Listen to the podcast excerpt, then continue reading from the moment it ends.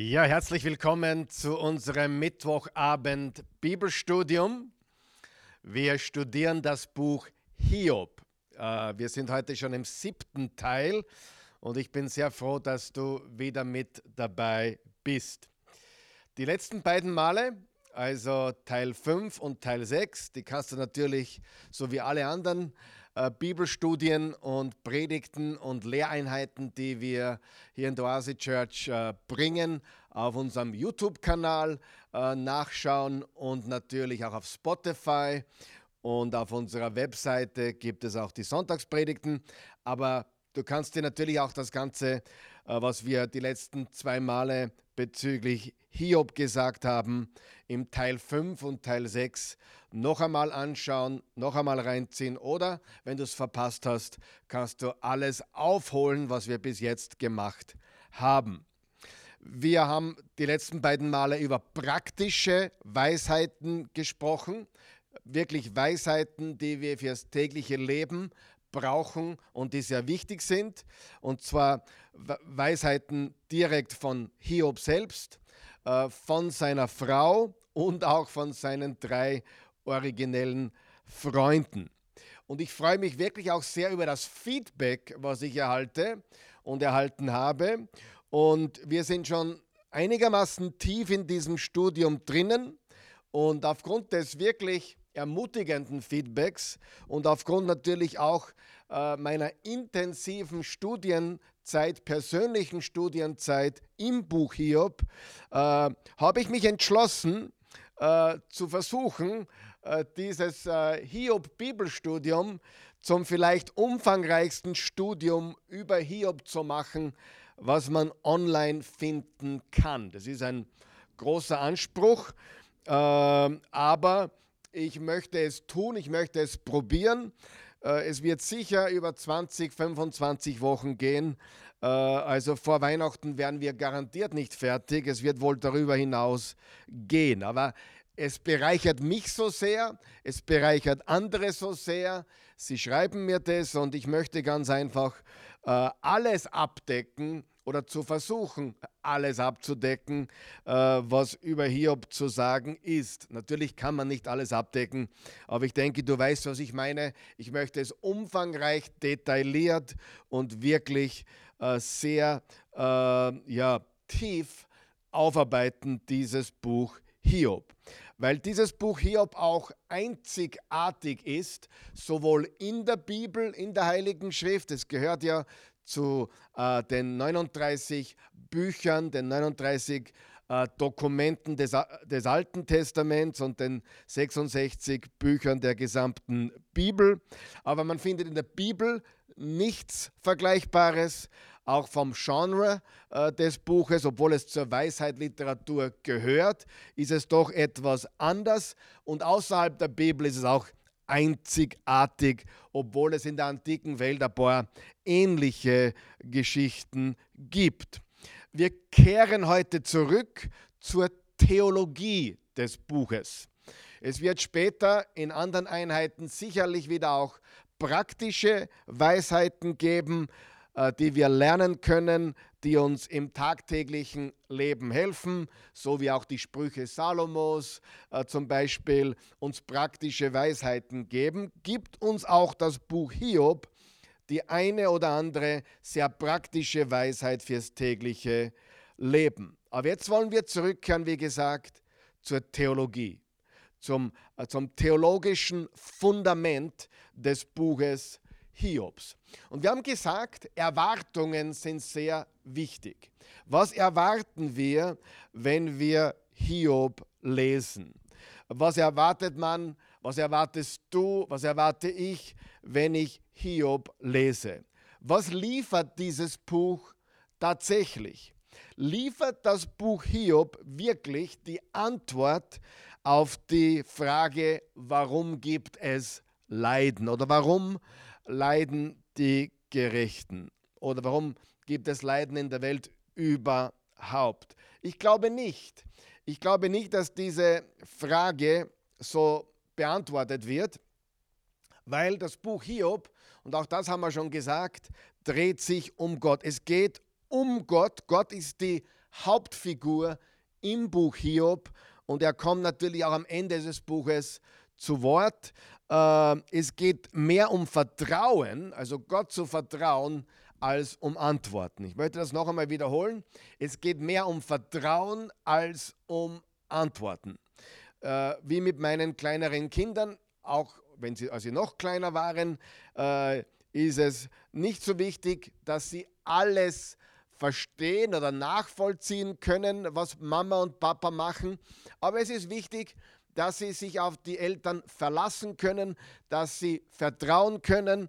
Und dieses Vertrauen äh, in Gott und an Gott ist wichtiger als Antworten. Es geht also um Vertrauen, Gott zu vertrauen, seiner Weisheit zu vertrauen, seiner Souveränität zu vertrauen, seiner Natur zu vertrauen, mehr als um Antworten. Und Vertrauen ist unsere Antwort, Vertrauen ist deine Antwort, Vertrauen ist meine Antwort auf Unwissenheit und auch auf Verwirrung. Manchmal sind wir unwissend, sehr oft sind wir unwissend und äh, manchmal sind wir auch wirklich verwirrt, was wir so im Leben erleben oder sehen. Und Vertrauen ist unsere richtige Antwort auf Unwissenheit sowie auch auf Verwirrung. Es geht auch um meine Gerechtigkeit und um deine Gerechtigkeit. Es geht um Hiobs Gerechtigkeit. Und die Frage ist, und das ist auch der, der Challenge oder die Herausforderung, die der, der Herausforderer, ich nenne jetzt einmal so, den Herausforderer, den, den, den Satan, wie er genannt wird im Kapitel 1 und 2, das ist auch, ähm, was, was er also da in Frage stellt. Was motiviert Hiobs Gerechtigkeit? Macht er es wegen dem Wohlstand, wegen Belohnungen, wegen persönlicher Vorteile?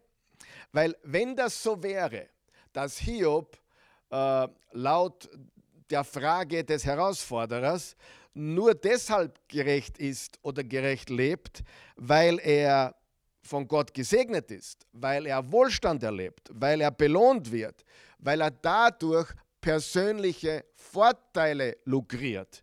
Wenn das so wäre, würde sich, die, seine, würde sich seine Gerechtigkeit in Luft auflösen. Also Hiobs Gerechtigkeit würde verschwinden, wenn er es nur tun würde, weil er von Gott etwas bekommt oder geschützt wird oder gesegnet ist. Und die Herausforderung, die wir haben, ist, äh, Gerechtigkeit leben, das gilt für dich und mich genauso wie für Hiob, Gerechtigkeit leben, auch wenn wir leiden.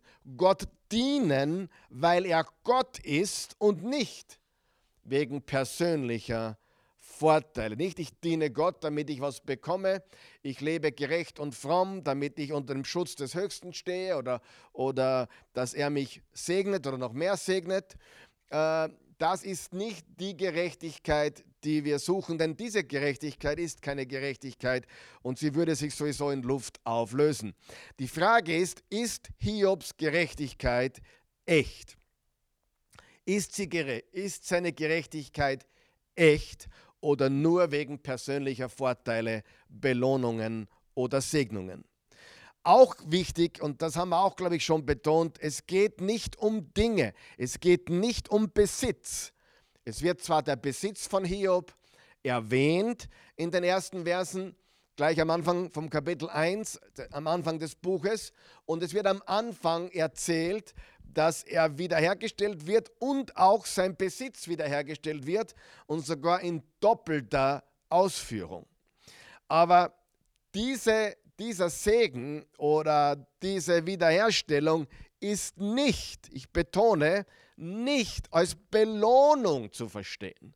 Gott sagt nicht, na, weil du dich jetzt so tapfer geschlagen hast und weil du so toll bist, äh, gebe ich dir alles zurück und doppeltes, also das Doppelte. Nein, das wiederum ist nicht, was das Buch sagt und nicht vermitteln will, dass wenn wir A machen, gibt Gott uns B oder dass wir immer, wenn wir gerecht handeln, sofort einen Segen bekommen.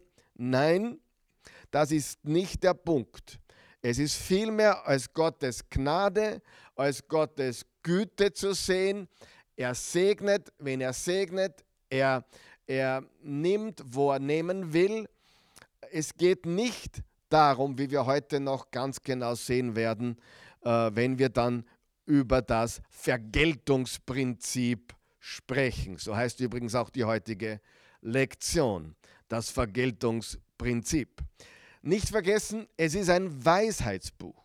Ja, es gibt uns praktische Weisheiten, es spricht von zeitlosen Weisheiten und es zeigt uns Gottes Weisheit und unser Vertrauen in unserer Unwissenheit, unserer Verwirrung, in unserer Schwäche, in unseren Anfechtungen Gottes Weisheit zu vertrauen.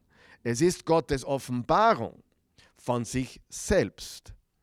Und wichtig noch einmal auch zu betonen ist, ich sage jetzt ein bisschen anders vielleicht, als ich schon erwähnt habe, ein großer Teil des Buches ist falsches Denken. Hiob denkt falsch, seine Freunde denken falsch, aber obwohl ein großer Teil des Buches falsches Denken ist, ist es deshalb da, das falsche Denken ist deshalb und dafür da, um uns falsches Denken zu zeigen. Das falsche Denken ist absichtlich da und ist inspiriert von Gott in seiner Wahrhaftigkeit, in seiner Weisheit. Das falsche Denken ist da, um als falsches Denken da zu sein. Wenn du weißt, was ich meine. Es ist Gottes Wort. Es ist von Gottes Geist inspiriert und falsches Denken soll uns aufgezeigt werden, dass selbst die drei Freunde, die drei originellen Freunde, diese Männer, die als die weisesten galten in der damaligen Antike, selbst ihre Weisheit ist unzulänglich. Und das soll uns gezeigt werden. Weiters soll uns gezeigt werden, er ist Gott, wir sind es nicht. Gott ist Gott, du bist es nicht, ich bin es nicht. Wir können ihn kennen, soweit er sich offenbart hat. Und da ist natürlich Hiob viel mehr eingeschränkt als wir heute. Viel mehr eingeschränkt. Wir haben im Neuen Testament Jesus, der auf die Weltbühne getreten ist. Jesus hat sich gezeigt, er hat Gott offenbart, er hat gesagt, wer mich gesehen hat, hat den Vater gesehen. Das heißt, wenn wir Jesus reden hören, handeln hören, tun sehen, wirken sehen, sehen wir Gottes Wirken. Hiob konnte das nicht sehen. Er war weit mehr eingeschränkt, er tappte weit mehr im Dunkeln als wir heute. Auch wir wissen nicht alles über Gott, sondern nur, unter Anführungszeichen, was uns offenbart wurde, was uns gezeigt wurde. Wir wissen bei weitem nicht alles. Wir wissen das, was uns Gott durch sein Wort und durch die Person Jesus Christus offenbart hat. Und so offenbart sich Gott auch im Buch Hiob aber nur so weit, wie er sich offenbart, können wir ihn kennen. Natürlich, im neuen Bund, im Neuen Testament können wir Gott viel, viel besser und viel klarer sehen als im alten Bund und vor allem auch zur Zeit Hiob. Ähm, und wichtig ist, wir können Gott kennen, aber nur so weit, wie er sich offenbart. Und im Neuen Testament offenbart er sich in der Liebe Jesu in der Wahrhaftigkeit seiner Worte und in der Person Jesu. Stell dir vor, ähm, das brauchst du dir nicht vorstellen, am, jeden Sonntag, wenn ich predige hier in der Oase Church, die Online-Zuschauer sehen das dann über den, über den Bildschirm eingeblendet, aber ich teile hier vor Ort zusätzlich zu den Dingen, die eingeblendet werden, auch eine Outline aus. Also ich teile eine Outline aus, das ist ein beidseitig bedrucktes Blatt, Bier, Blatt Papier, nicht sehr umfangreich, aber es hat die wichtigsten Punkte und wichtigsten Bibelverse für die Predigt drauf. Diese Outline äh, können die Menschen schon vor meiner Predigt kurz überfliegen. Äh, meistens ist was zum Ausfüllen äh, und diese Outline zeigt ihnen bereits, in welche Richtung die Predigt gehen wird sie, sie offenbart quasi meinen Plan. Die Outline offenbart meinen Plan. Und sie lassen die Leute auch mitwirken. Die Outline lässt den Gottesdienstbesucher hier vor Ort mitwirken, indem er mitschreibt und auch mitliest.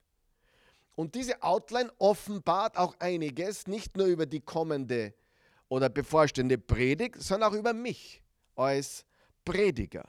Aber nicht alles.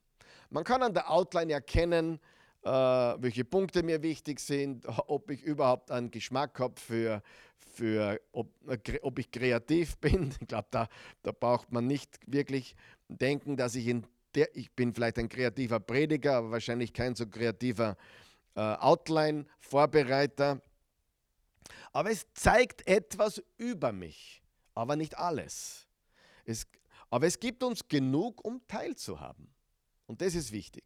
Man kann mitwirken, Gott lässt uns mitwirken, er offenbart sich, aber nicht in, voller, in vollem Umfang.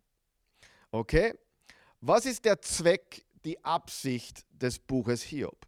Wir haben schon gesagt, es ist Gottes Wort, es ist inspiriert, es offenbart uns Gott, es ist Weisheitsliteratur, es ist ein Weisheitsbuch. Wir vertrauen äh, Gott für seine Weisheit und seine Souveränität. Ich habe es in, in, zwei Sätzen zusammengefasst. Ähm, dieses Buch Hiob soll uns helfen zu lernen, wie man gut und richtig über Gott denkt, wenn man wenn eine Katastrophe eintritt. Wie denke ich über Gott? Wie denke ich richtig über Gott, wenn Desaster kommt? Wie denken wir richtig und angemessen über Gott, wenn eine Katastrophe eintritt? Mit anderen Worten, wie siehst du Gott, wenn Leiden kommt? Wie siehst du Gott, wenn Krankheit kommt? Wie siehst du Gott, wenn Krieg, Schwierigkeiten in der Welt sind. Wie siehst du Gott, wenn persönlich in deinem Leben Desaster und Katastrophe kommt? Das ist die Frage. Wir neigen dazu zu denken, dass wenn Gott gut und allmächtig ist, er in der Lage sein sollte, Leid zu verhindern. Kann er Leid, Leid verhindern? Sicher. Und so fragen wir uns, was Gott tut, wenn wir auf Leiden stoßen. Besonders auf Leiden von Menschen, die scheinbar völlig unverdient leiden. Das ist, trifft uns auch oft, wo wir der Meinung sind, ich leide, es ist unverdient. Wir wissen, dass Hiob unverdient litt. Wie denken wir über Gott? Wie denken wir über sein Programm, wenn du möchtest, seine Strategie, seine Regeln, wie er wirkt? Wie denken wir über Gott, wenn wir leiden. Und da gibt es zwei Dinge, die ich dazu sagen möchte. Es gibt ja äh, zwei Anschuldigungen, wenn du möchtest. Die, die Anschuldigung äh, gegen Gott, äh, gegen Hiob ist vom Herausforderer, dient Hiob Gott umsonst. Was motiviert Hiob? Er dient dir nicht umsonst, ist die Herausforderung. Also er tut es quasi, wie schon erwähnt, wegen der persönlichen Vorteile. Der Ankläger oder der Herausforderer sagt, er dient dir nur wegen der Dinge, wegen der materiellen Dinge. Und wenn das so ist, wenn Hiob dir wirklich nur dient wegen der Dinge, das könnte gefährlich sein. Das könnte korrupt machen, könnte korrumpieren und dazu führen, dass echte Gerechtigkeit auf der Strecke bleibt. Und das ist ja auch nicht unrichtig. Ich kenne genügend Christen oder sogenannte Christen, ich habe ja auch zehn Jahre in Amerika gelebt, aber sie gibt es auch in Europa, keine Frage, äh, die so eine Art äh, Wohlstandsevangelium haben. Ja? Äh, wenn du gibst, wenn du säst, dann bekommst du dies oder jenes zurück. Und je besser du mit Gott bist, umso äh, dicker und fetter ist dein, dein Konto oder dein Auto. Also das Wohlstandsevangelium habe ich zu Genüge kennengelernt und beobachtet. Und ich war sogar in Gemeinden, in Kirchen, die diese Lehre vertraten. Und das ist gefährlich, denn dann sagt man natürlich sofort, wenn jemand in Armut fällt, äh, da stimmt was nicht. Oder wenn jemand ganz reich wird, oh, der ist gesegnet von Gott, wow, der muss ganz einen Bestand, besonderen Stand bei Gott haben. Was aber total unlogisch ist. Ich kenne ja auch wirklich böse Leute oder komplett gottlose Leute, die, die mehr als ein paar Milliarden haben sogar. Also, wir kennen sie alle. Also das kann nicht sein, dass das ein Segen Gottes ist sozusagen oder dass dieser Mann besonders gottesfürchtig lebt. Nein, diese, diese Annahme ist falsch. Also der Herausforderer stellt seine Motivation in Frage und der einzige Weg herauszufinden, ist ihm alles zu nehmen. Nicht ein bisschen, nicht ein wenig, sondern wirklich alles. Das ist der einzige Weg herauszufinden, ob seine Gerechtigkeit abhängig ist von dem, was Gott für ihn getan hat oder dem, was er hat oder glaubt, dass Gott für ihn getan hat, von den Dingen. Die große Frage ist daher, aus welchem Material besteht die Gerechtigkeit Hiobs? Ist sie echt oder nicht? Und Hiob hat auch eine Anschuldigung oder Anklage. Ist es wirklich in Ordnung, die Gerechten leiden zu lassen? Also der Herausforderer sagt, dient Hiob Gott umsonst? Hm, nein, es sind die materiellen Dinge und das führt dazu, dass die echte Gerechtigkeit auf der Strecke bleibt und korrupt macht. Hiobs Anklage ist, ist es wirklich in Ordnung, die Gerechten leiden zu lassen? Ich leide ungerecht. Und was sagt Gott? Gott sagt, ich bin Gott. Ähm, er sagt, ich bin Gott, nicht du.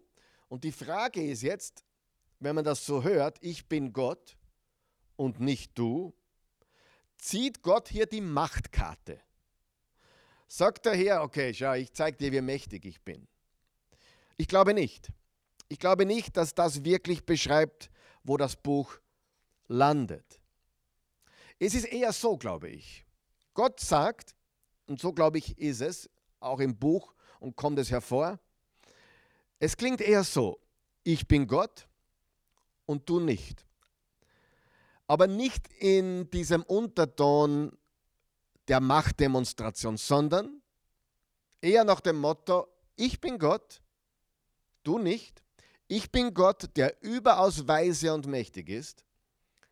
Und deshalb möchte ich, lieber Hiob, lieber Karl Michael, lieber, liebe Sandra, und deshalb möchte ich, dass du mir vertraust, auch wenn du es nicht verstehst.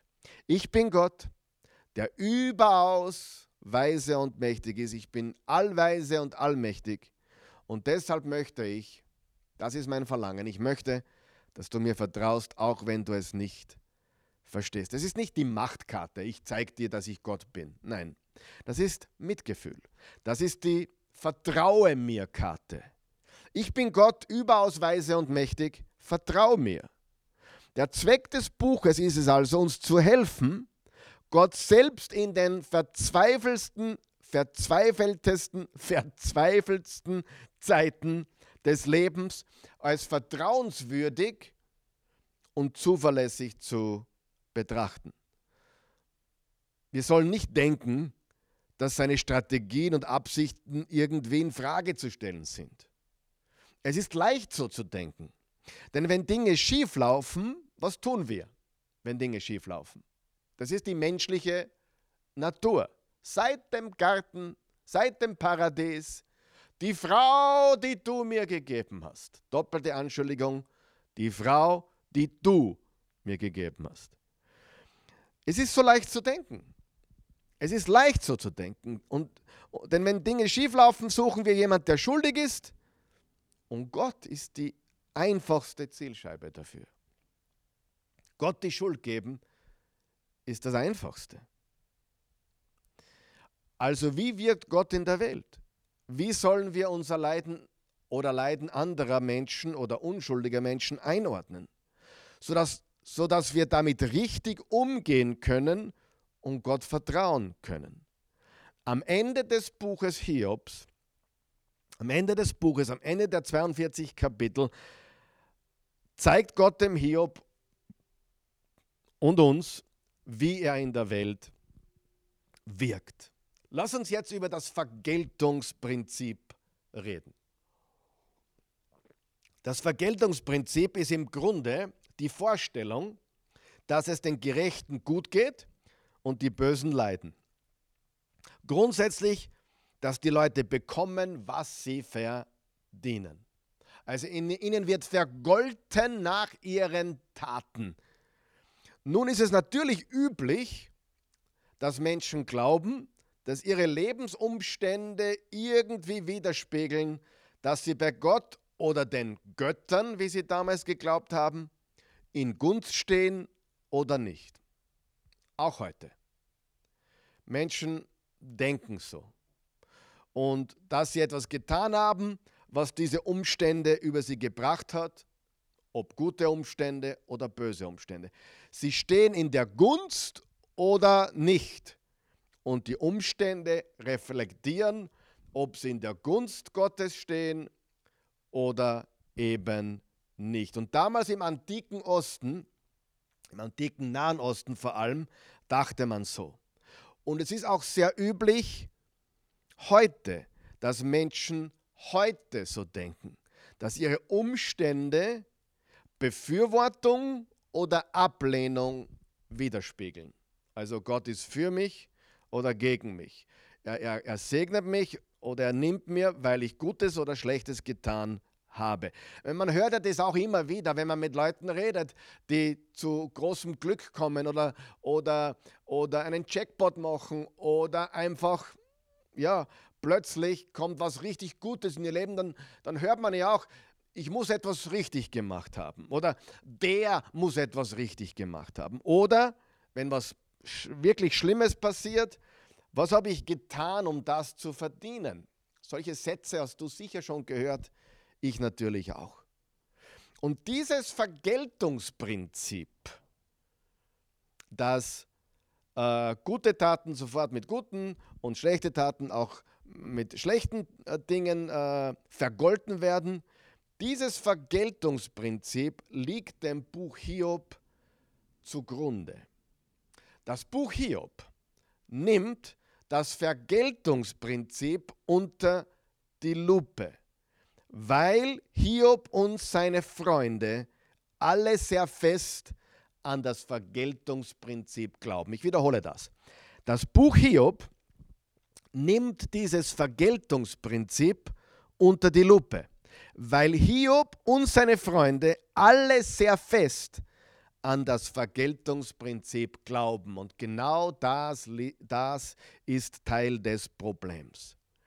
Sie drehen das Vergeltungsprinzip sogar auf den Kopf und sagen, du leidest, daher musst du Böses getan haben. Oder du leidest, noch schlimmer, daher musst du Böses sein. Wenn es jemandem gut geht, dann muss er etwas richtig gemacht haben. Also man, man legt diese Annahme hinein in die Situation. Man, man, man sagt, okay, man sieht jemanden, man sieht, wie sie, er, wie, wie sie leben. Bah, der muss, der muss, der muss äh, Gutes getan haben. Der muss richtig gehandelt haben. Und zu welchem Schluss kommen seine Freunde jetzt, die drei Freunde, die so gut begonnen haben, haben wir letztes Mal ja abgehandelt, die sieben Tage, sieben Nächte nichts gesagt haben, nur da waren. Zu welchem Schluss kommen seine Freunde? Weil Hiob ist so tief gefallen. Er ist ja unfassbar tief gefallen. Tiefer fallen kann man gar nicht.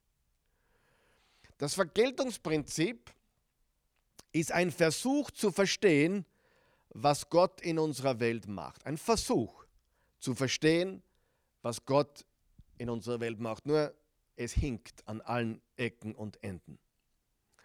Ähm, die Freunde Hiobs denken, Gott führt ein Justizsystem durch. Du tust Gutes, du bekommst Gutes. Du tust Böses, du bekommst Böses.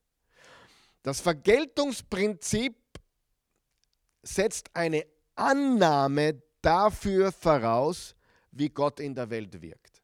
Mit anderen Worten, Gott wirkt so, dass wenn jemand Schlechtes getan hat, bekommt er Schlechtes. Wenn jemand Gutes getan hat, bekommt er Gutes. Karma. Aber das funktioniert nicht wirklich. Es ist ein Versuch, es zu quantifizieren oder zu systematisieren. Okay? Äh, je mehr Segen, umso besser. Je schlechter die Umstände, boah, du musst wirklich Dreck am Stecken haben. Ist das wirklich gut? Nein, es funktioniert nicht so. Das Vergeltungsprinzip steht aber im Mittelpunkt des Buches Hiob. Es wird unter die Lupe genommen.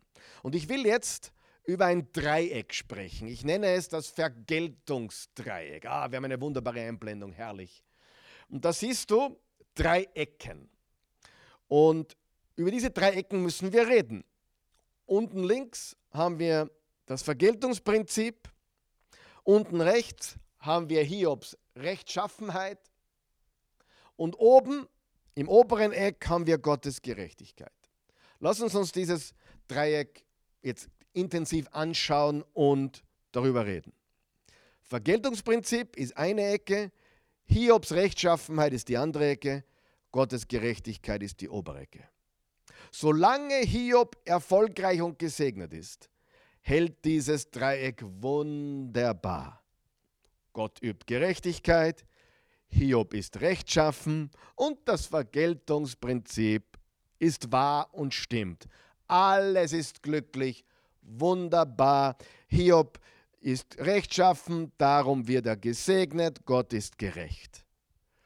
Aber wenn Hiob jetzt zu leiden beginnt, irgendwas passt nicht mehr.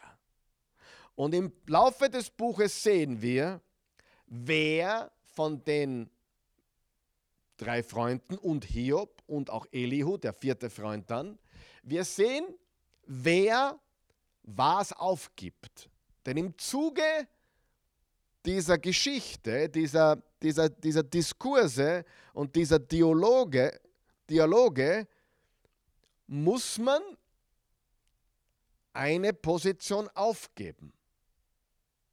Hiobs Freunde legen sich fest für das Vergeltungsprinzip.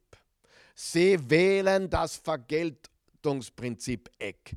Da bauen sie ihre Festung mehr und mehr und stärker und stärker. Sie sind Verfechter des Vergeltungsprinzips. Also das Problem bist du, Hiob. In ihren Augen ist Hiob das Problem. Sie, sie schmeißen Hiobs Rechtschaffenheit raus. Also sie trennen sich von, vom Eck, von dem Eck Hiobs Rechenschaft. Das ist, was sie aufgeben und sagen, wir wissen, Gott oder die Götter in ihrem Fall üben Gerechtigkeit und du bekommst, was du verdienst. Das Vergeltungsprinzip ist es, worauf wir stehen. Wir sind Verfechter davon. Und Hiobs Rechtschaffenheit schmeißen sie raus. Hiob wählt das Ex seiner Rechtschaffenheit. Immer mehr, wird immer auch selbstgerechter. Welches Eck schmeißt er raus? Das ist sehr schwer für den armen Hiob. Ein richtiges Dilemma in Wahrheit. Wir finden heraus, dass Hiob das Vergeltungsprinzip auch immer und immer wieder bestätigt. Er verfechtet es vielleicht nicht so sehr wie seine drei Freunde, aber Hiob hält auch fest am Vergeltungsprinzip. Das heißt, er hält an seiner Rechtschaffenheit fest und er bestätigt auch immer wieder das Vergeltungsprinzip. Das heißt, er beginnt sich Gott zuzuwenden. Dem Gott, den er angebetet hat, dem er treu blieb. Aber er wendet sich Gott zu und er klagt Gott immer mehr an. Er beginnt Zweifel zu hegen und skeptisch zu werden, ist Gott wirklich gerecht? Und dann kommt der vierte Freund, und das ist Elihu, der ja seinen Mund gehalten hat, bis Hiob und seine drei Freunde fertig waren. Er wählt das Eck von Gottes Gerechtigkeit. Was gibt er auf? Und das ist jetzt sehr schwierig. Er positioniert sich anders als die drei Freunde, komplexer. Und wir werden über Elihu dann sowieso noch in Detail reden, weil wir dann Richtung Ende des Buches kommen. Aber im Prinzip, einmal zusammengefasst, sagt Elihu, es ist nicht so sehr, was du in der Vergangenheit getan hast, lieber Hiob, das diese Konsequenzen verursachte. Es ist eher, dass du kurz davor standst, dich auf etwas einzulassen, das schlecht ist. Und das, was dir widerfahren ist, soll dich davon abbringen. Es soll dich abhalten von dem, was du, ja, was Gott, wo du dich gerade hinbewegt hättest. Das Problem ist nicht, was du getan hast, bevor dein Leiden begann. Das Problem zeigt sich darin, lieber Hiob, wie du reagiert hast, als das Leiden begann. Elihu sagt, Hiob, dein selbstgerechtes Benehmen, das sich jetzt zeigt, das ist das Problem. Äh, Elihu positioniert, positioniert, sich anders als die drei Freunde. Äh, Elihu, Elihu liegt auch richtiger als die anderen, aber auch nicht ganz richtig. Wie gesagt, über Elihu reden wir später sowieso noch mehr. Also wir haben das Vergeltungsprinzip, wir haben Hiobs Rechtschaffenheit und wir haben Gottes Gerechtigkeit. Die drei Freunde pochen auf das Vergeltungsprinzip und äh, klagen Hiob an, dass er Böses getan haben muss. Hiob steht fest auf seiner Gerechtigkeit und Rechtschaffenheit, bestätigt das Vergeltungsprinzip, dass es stimmt und beginnt Gott anzuklagen, ob er gerecht ist. Aber jeder von uns kommt an einen Punkt im Leben, jeder, an dem ihm das Vergeltungsprinzip suspekt erscheint, suspekt erscheinen muss. Jeder leidet einmal unverdient aufgrund dessen, was andere Menschen tun oder was in der Welt passiert. Wie geht man mit dieser Spannung um, wenn man selbst erlebt? Sagt, nein, das Vergeltungsprinzip ergibt jetzt gar keinen Sinn, weil ich wüsste nicht, ich wüsste nicht, wo ich das Samenkorn für dieses, diese Ernte gesät hätte. Ich wüsste nicht, wie A und B jetzt da zusammenhängen könnten. Wie geht man damit um? Naja, wir vertrauen auf Gottes Weisheit. Wir vertrauen auf Gottes Timing auch. Sein Timing ist nicht unser Timing. Und manche andere sagen einfach, in der Ewigkeit wird alles klar werden. Das heißt, man, man findet einen Weg, mit dieser Spannung umzugehen und, und schaut auf Gott und schaut auf die Ewigkeit. Und außerdem leben wir in einer gefallenen Welt. Und in einer gefallenen Welt kann es gar keine perfekte Gerechtigkeit geben. Geht gar nicht. Weil wir keine perfekt geordnete Welt haben. Noch nicht. Und ich möchte betonen, Gott ist gerecht, Gott ist vollkommen, Gott ist gut, Gott ist gnädig. Die Welt ist es nicht. Die Erde, auf der wir leben, ist es nicht. Wir haben keine perfekte, geordnete Welt. Wir haben noch nicht die Welt, wo alle, alle Tränen weggewischt sind und alles Leid äh, in Freude verwandelt ist. Die kommt. Jesus kommt. Neuer Himmel, neue Erde. Offenbarung 21 und 22.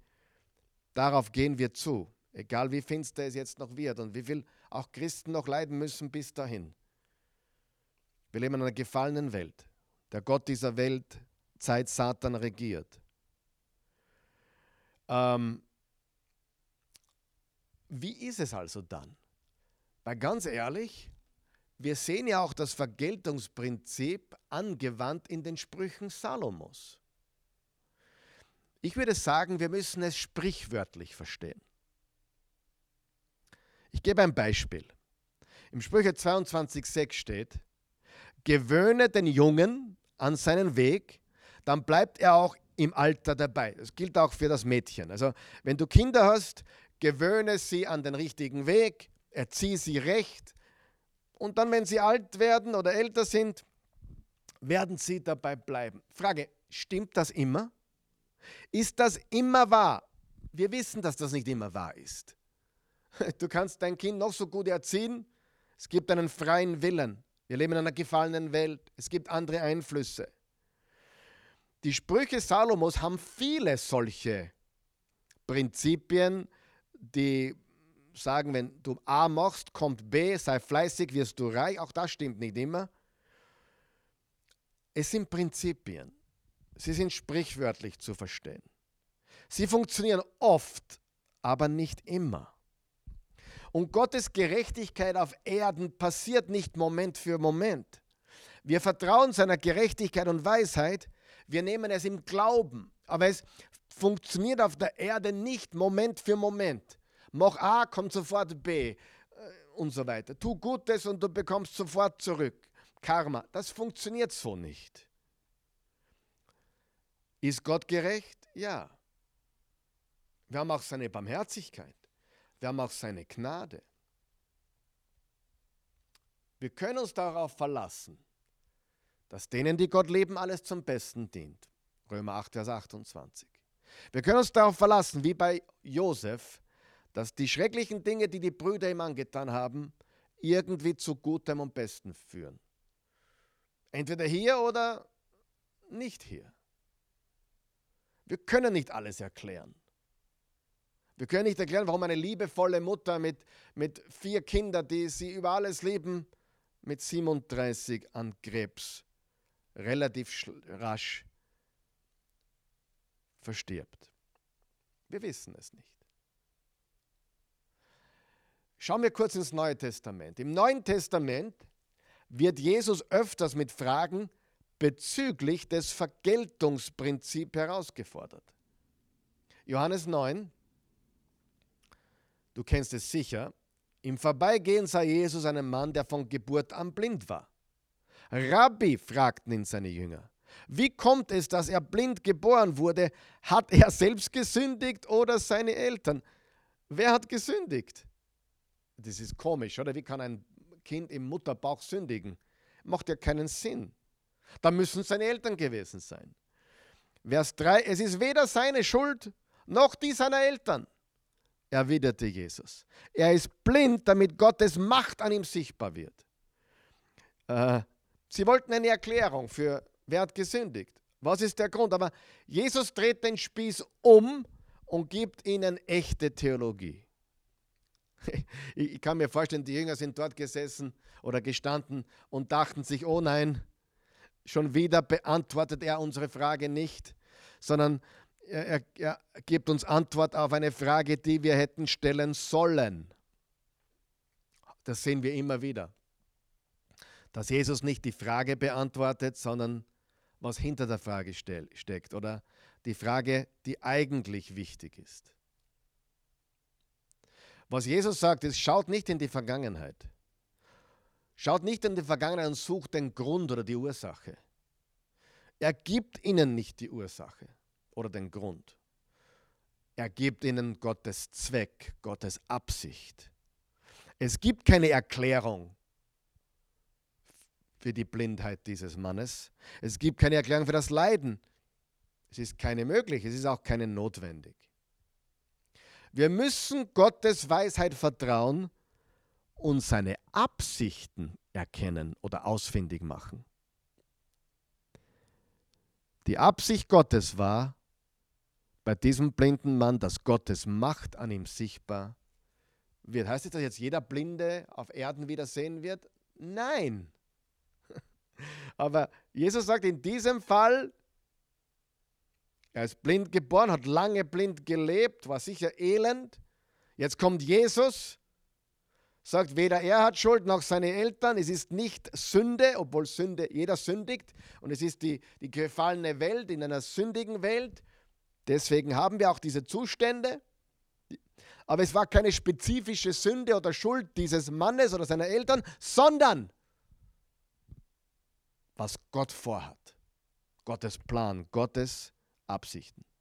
Dann gibt es noch etwas im Lukas 13, Verse 1 bis 5. Lukas 13, Verse 1 bis 5, um diese Zeit kamen einige Leute zu Jesus und berichteten ihm von den Galiläern, die Paulus beim Opfern umbringen ließ, sodass sich deren Blut mit ihrer Opfertiere vermischte. Da sagte Jesus zu ihnen, meint ihr, diese Leute seien schlimmere Sünder gewesen als die anderen Galiläer, weil sie so grausam zu Tode kamen? Nein, sage ich euch. Und wenn ihr eure Einstellung nicht ändert, werdet ihr alle ebenso umkommen.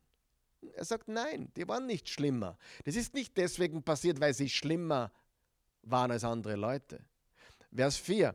Oder denkt an die 18, die beim Einsturz des Shiloach-Turms ums Leben kamen. Meint ihr, dass sie mehr Schuld auf sich geladen hatten als die anderen Einwohner Jerusalems? Nein, hat nichts mit ihrer Schuld zu tun. Ist kein Konnex zwischen einer sündigen Handlung und dem, was passiert ist. Nein, sage ich euch. Und wenn ihr eure Einstellung nicht ändert, werdet ihr alle ebenso umkommen. Wieder wendet Jesus ihre Aufmerksamkeit von der Ursache ab. Das hat nichts damit zu tun, wer gerecht oder wer böse ist, sagt er. Er erklärt, dass es eine 1 zu 1 Entsprechung, eine 1 zu 1 Entsprechung, eine 1 zu 1 ähm, Verbindung zwischen Sünde und Bestrafung, dass das nicht hergestellt werden sollte, sondern ermutigt sie, den Vorfall als Warnung zu betrachten, auf ihr Leben zu achten. Er verweigert sich der Frage nach der Ursache und lenkt die Aufmerksamkeit seines Publikums auf den Zweck, auf die Absichten Gottes. Solche Vorfälle warnen uns, sagt er. Sie fordern uns auf, anders zu denken, darüber nachzudenken, jetzt kommt's, wie das Leben so schnell enden kann. Darüber nachzudenken, wie Leid plötzlich kommen kann. Aber es gibt keine 1 zu 1 Korrespondenz, keinen 1 zu 1 Konnex zwischen einer bestimmten Sünde und der Katastrophe. Wir sehen also, dass Jesus, wenn er die Probleme des Vergeltungsprinzips anspricht, die Probleme des Vergeltungsprinzips anspricht, mit denen er konfrontiert ist, sich konsequent vom Vergeltungsprinzip abwendet. Konsequent sich davon abwendet, Gründe oder Erklärungen für die Ursache zu geben. Und das ist ein großer Teil dessen, was das Buch Hiob tut und tun wird in den nächsten Seiten ab Kapitel 3 und so weiter, wie es weitergeht. Wenn wir beginnen, unsere An Erwartungen anzupassen, wenn wir über unsere eigenen Erfahrungen der Welt nachdenken, sollten wir das Vergeltungsprinzip überdenken. Es wird unter die Lupe genommen und es gibt tatsächlich nicht immer oder oft keine Verbindung zwischen A und B oder Böses getan und, und Leiden oder Gutes tun und Gutes und Segen. Natürlich gibt es Saat und Ernte. Natürlich funktionieren Dinge oft. Erziehe Kinder gut, sie werden gute Erwachsene sein. Natürlich gibt es Connections zwischen äh, fleißig und Reichtum. Natürlich hat Gott Freude daran, seine Kinder zu segnen. Natürlich hat Gott Freude daran, Gutes zu tun. Und der, er tut es auch. Aber seine Weisheit ist so viel höher als unsere Weisheit. Seine Wege sind über unseren Wegen, seine Gedanken über unseren Gedanken. Wir verstehen nicht, wie er das tut aber wir können seiner Weisheit, wir können seiner Gerechtigkeit, wir können seiner Souveränität, Souveränität vertrauen und wir können auch seine Gnade erwarten. Inmitten allem, was uns widerfährt. Übrigens brauchen wir auch seine Gnade, wenn Erfolg in unser Leben kommt, denn das ist auch schwer zu handeln. Wir brauchen seine Gnade immer und überall. Ich freue mich schon auf, nächste, auf die nächste Lektion. Es geht jetzt wirklich interessant weiter. Ich hoffe, das hat dir ge geholfen heute. Und Du verstehst das Vergeltungsprinzip und das Problem des Vergeltungsprinzips jetzt viel besser. Es gibt Prinzipien, aber die sind nicht immer wahr. Es gibt Connections, aber sie stimmen nicht immer. Aber sie gelten nicht immer. Und das Vergeltungsprinzip hat ein paar große Probleme. Das werden wir auch weiter sehen. Lass uns beten. Himmlischer Vater, gütiger, gnädiger, treuer Gott, wir loben dich, wir preisen dich, wir erheben dich, wir vertrauen dir, wir vertrauen deiner Gerechtigkeit, wir vertrauen deiner, deiner Weisheit, wir danken dir für Gnade und Erbarmen. Ich bete jetzt besonders für die, die ganz besonders schlimm leiden. Ich bitte dich, Vater, steh ihnen bei, gib ihnen Kraft, gib ihnen die Kraft zu vertrauen und festzuhalten an dir und deiner Liebe und Gnade. Das Leben ist nicht fair, aber du bist gerecht. Das Leben ist hart, aber Gott ist gut. Danke. In Jesu Namen. Amen.